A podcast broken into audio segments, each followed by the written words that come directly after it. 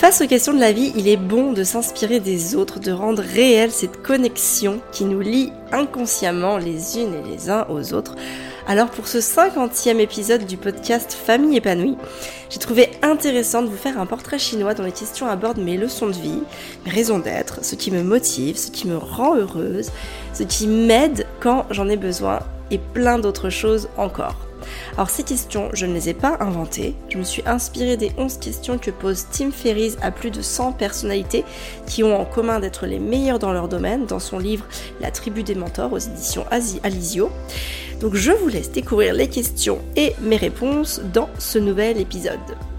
Alors bonjour, je suis Amélie, bienvenue sur le podcast qui vous permet de profiter d'un quotidien serein et épanouissant en famille sans vous épuiser ni vous effondrer.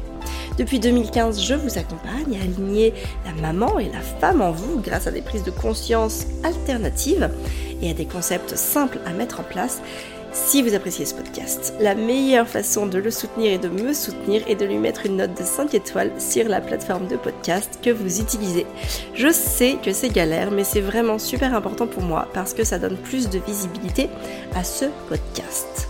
Alors je vais commencer ce podcast par vous énumérer les 11 questions. De cette manière-là, vous pouvez les copier facilement et vous pouvez les poser euh, à votre conjoint ou à des amis ou à des collègues ou à qui vous voulez. C'est toujours sympa, je trouve, de faire un portrait chinois pour pouvoir mieux connaître, en tout cas plus en profondeur, les gens avec qui on est. Donc la première question, c'est quels sont les trois livres qui vous ont le plus marqué et pourquoi? La deuxième question, c'est quel achat de moins de 100 euros a eu le plus d'impact sur votre vie dans les six derniers mois ou très récemment? Troisième question, de quelle façon un échec ou un échec apparent a préparé un succès ultérieur? Quatrième question, quel est le message que vous voudriez crier à la terre entière, que vous voudriez placarder partout?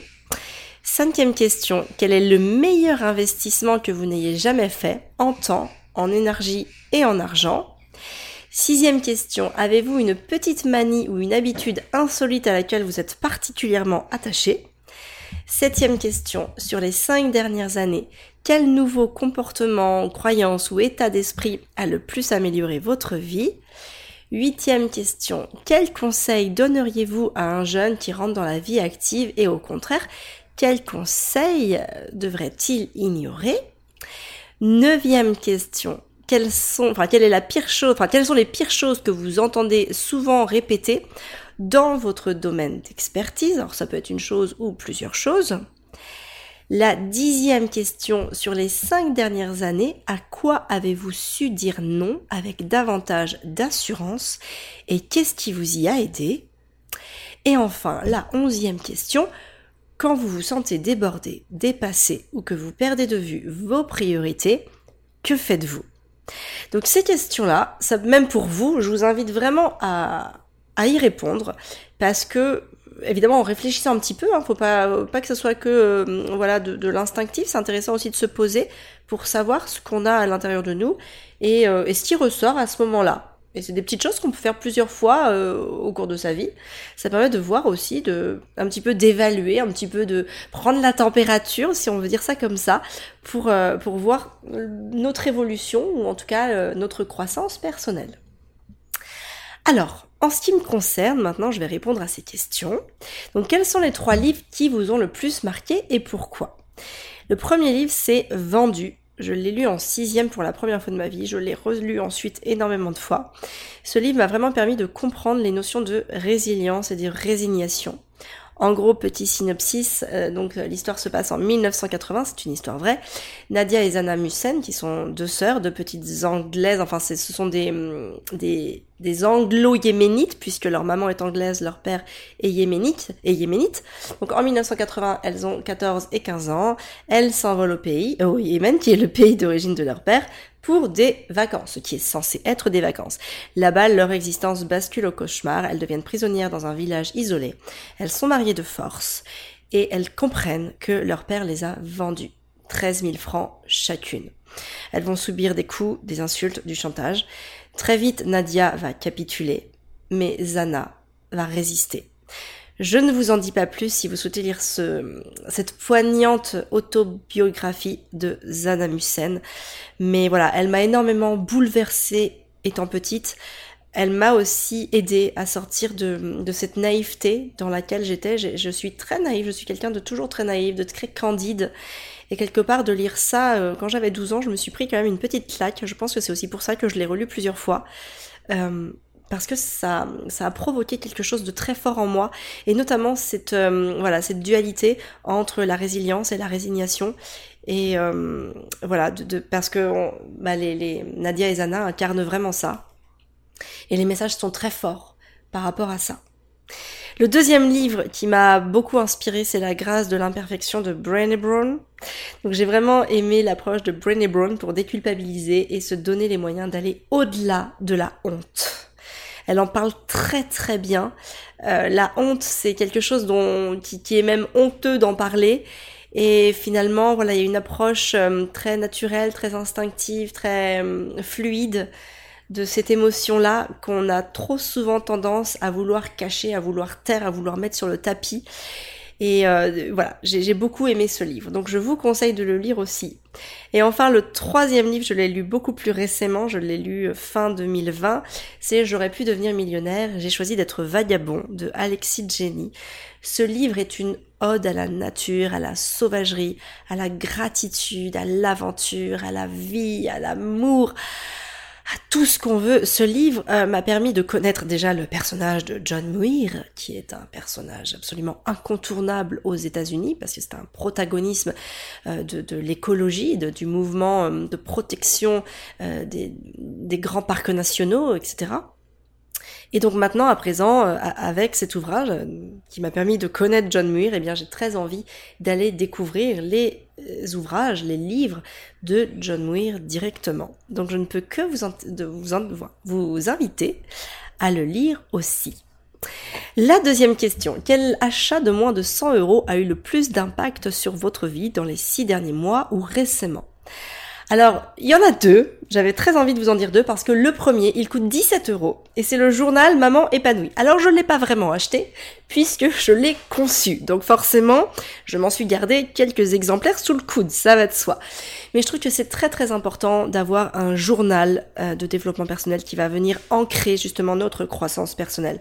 Moi, ça ne fait que deux ans finalement que j'utilise un journal et clairement, j'ai fait un bond au niveau mindset, au niveau état d'esprit. Pourquoi? Parce que je prends la mesure euh, de, ma progression, de mon cheminement. Je, je prends vraiment la mesure de des, des problématiques que je dépasse et de, de, ce niveau de conscience qui, tout doucement, mais sûrement, s'élève.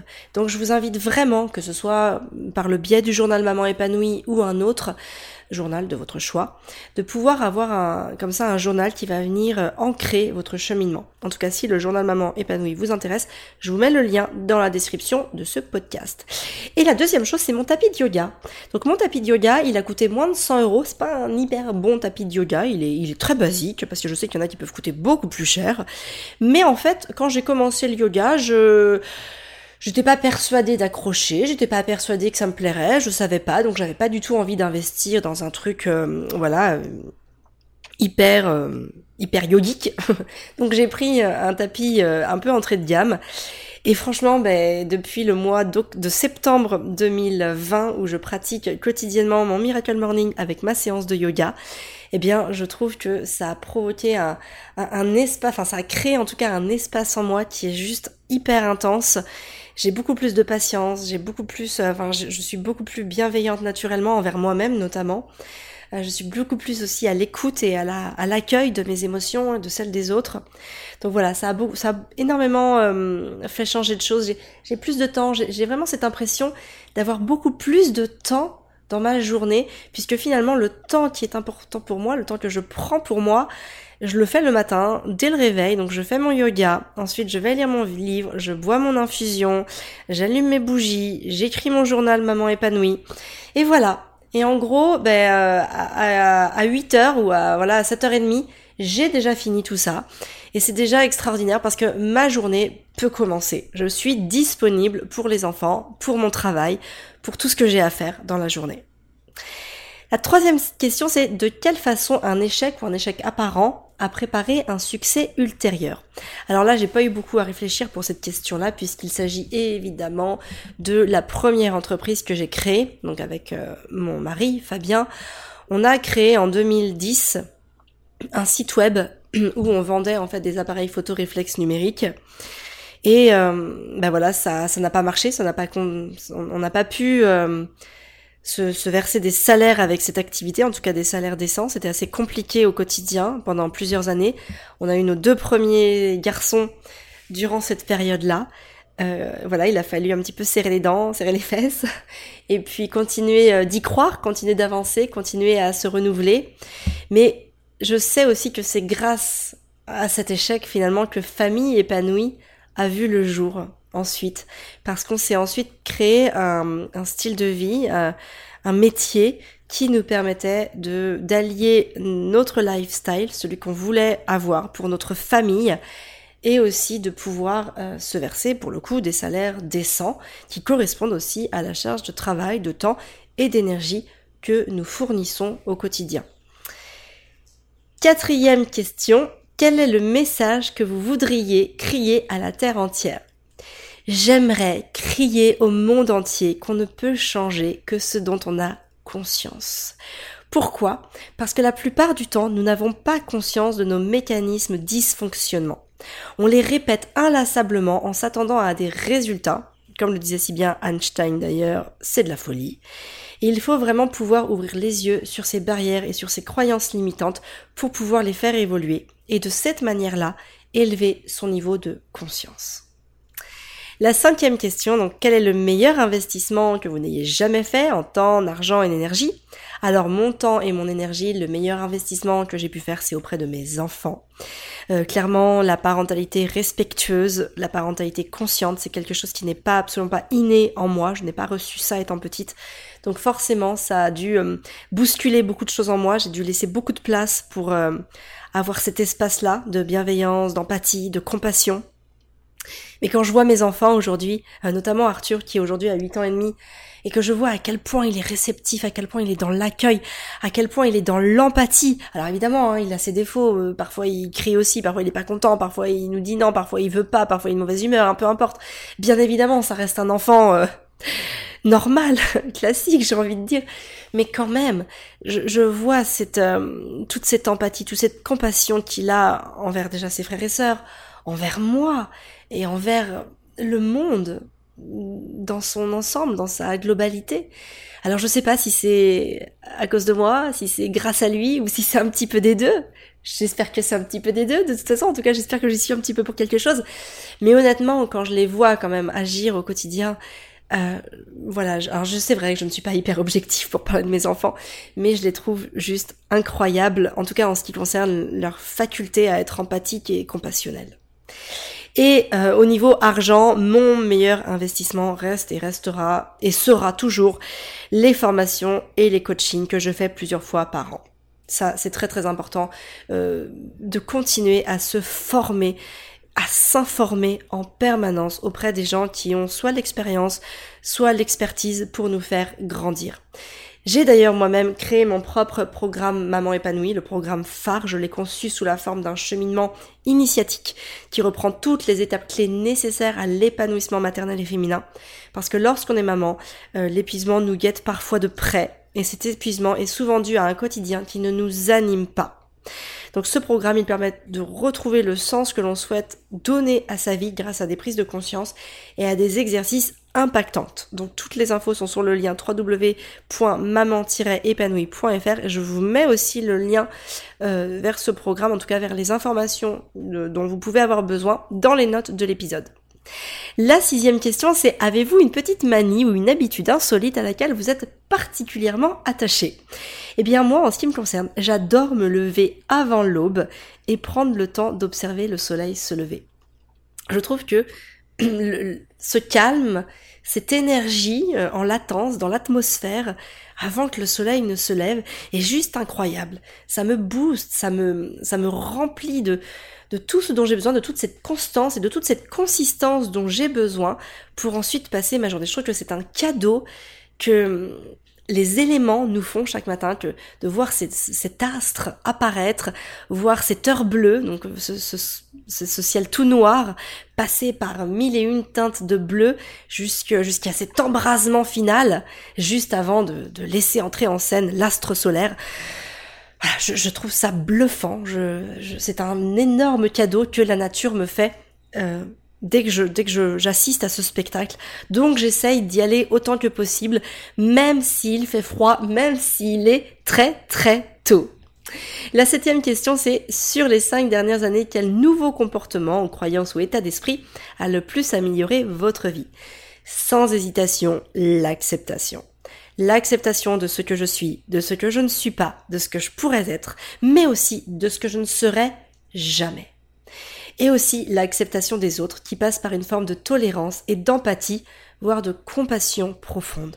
Ça a changé ma vie parce que cette acceptation sans condition me permet de ne plus vivre sous l'emprise de mes émotions.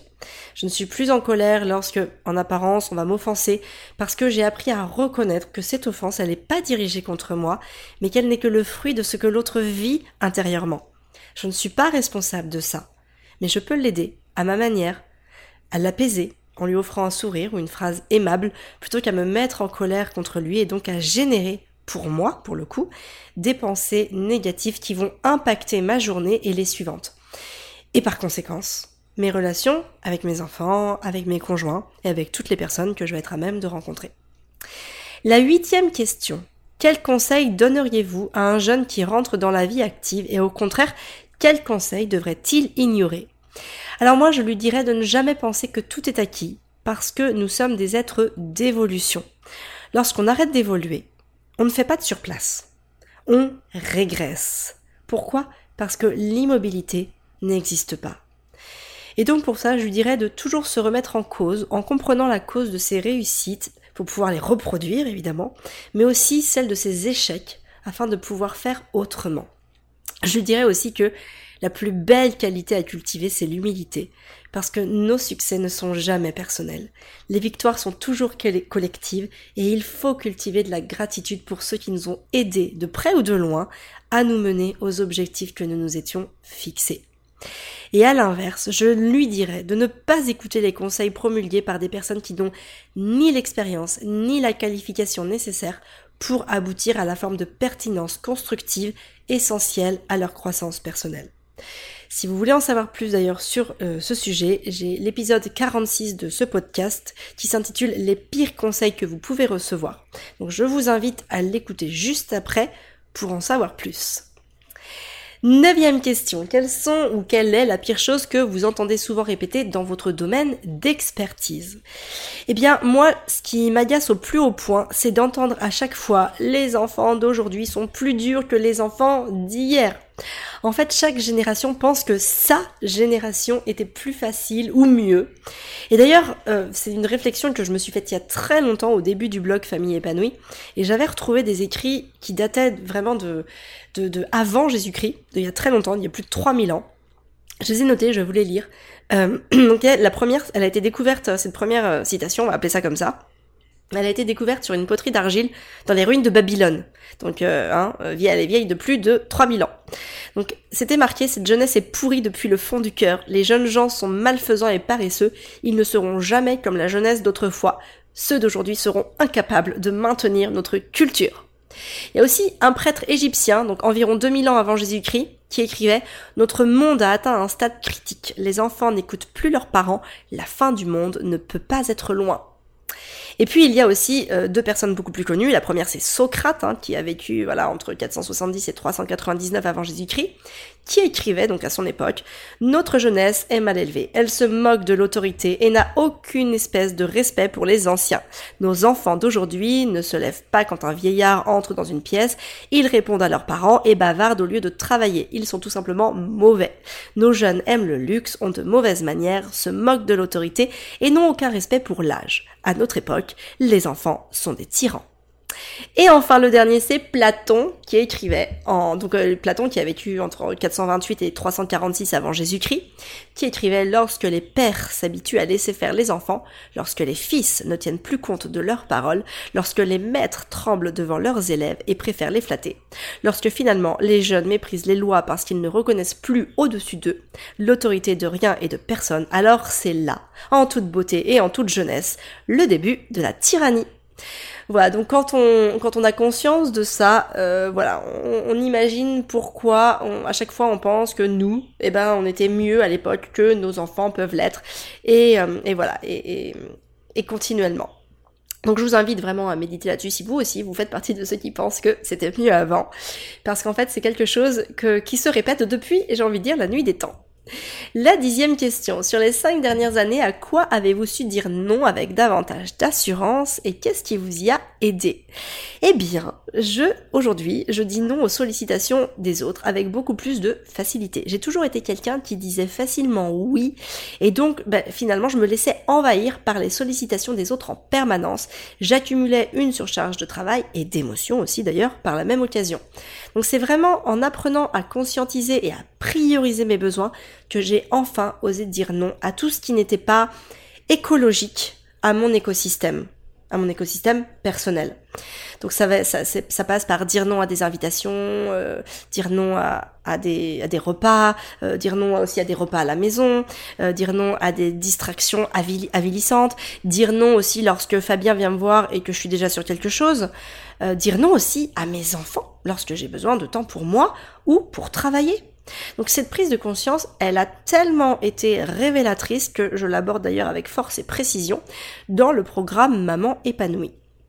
Et enfin, la dernière question, quand vous vous sentez débordé, dépassé ou que vous perdez de vue vos priorités, que faites-vous? Eh bien, lorsque je me sens dépassé ou débordé, je pratique la visualisation mentale.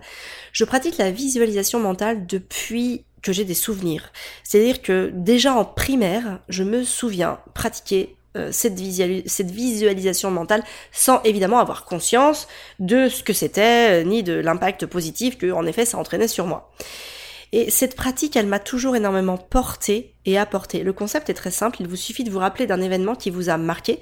Alors plus il aura une forte charge émotionnelle, plus l'image viendra dans votre esprit.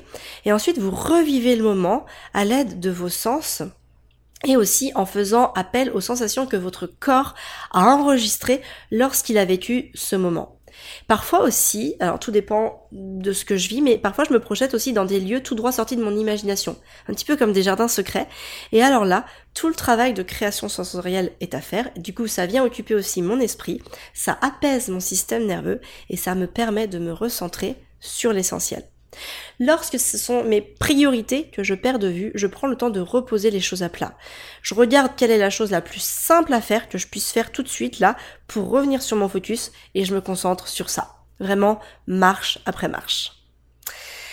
Voilà, alors à plusieurs reprises, j'ai fait mention du programme Maman épanouie que j'ai conçu pour vous aider à vous aligner, hein, euh, aligner celle que vous êtes aujourd'hui et celle que vous voulez être demain. Donc si vous souhaitez en savoir davantage sur ce programme et ce qu'il peut vous apporter, je vous laisse cliquer sur le lien www.maman-épanouie.fr je mets aussi ce lien dans les notes du podcast. Je vous invite vraiment à répondre à ces questions mentalement ou à l'écrit comme vous voulez et en tout cas à proposer aussi ce questionnaire à votre conjoint, vos proches ou vos amis parce que ça permet vraiment d'aborder des thèmes plus profonds euh, que nous n'avons pas forcément toujours l'habitude d'aborder et donc de connaître encore plus celles et ceux qui vous entourent. Moi, je vous donne rendez-vous la semaine prochaine pour un nouvel épisode de podcast. Merci de m'avoir écouté, merci pour votre confiance. Si vous aimez ce podcast, n'hésitez pas à le noter et à mettre un commentaire sur ce qu'il vous apporte, parce que c'est le meilleur moyen pour moi de soutenir et d'encourager mon travail. Je vous souhaite une très très belle journée. Prenez soin de vous et de vos enfants.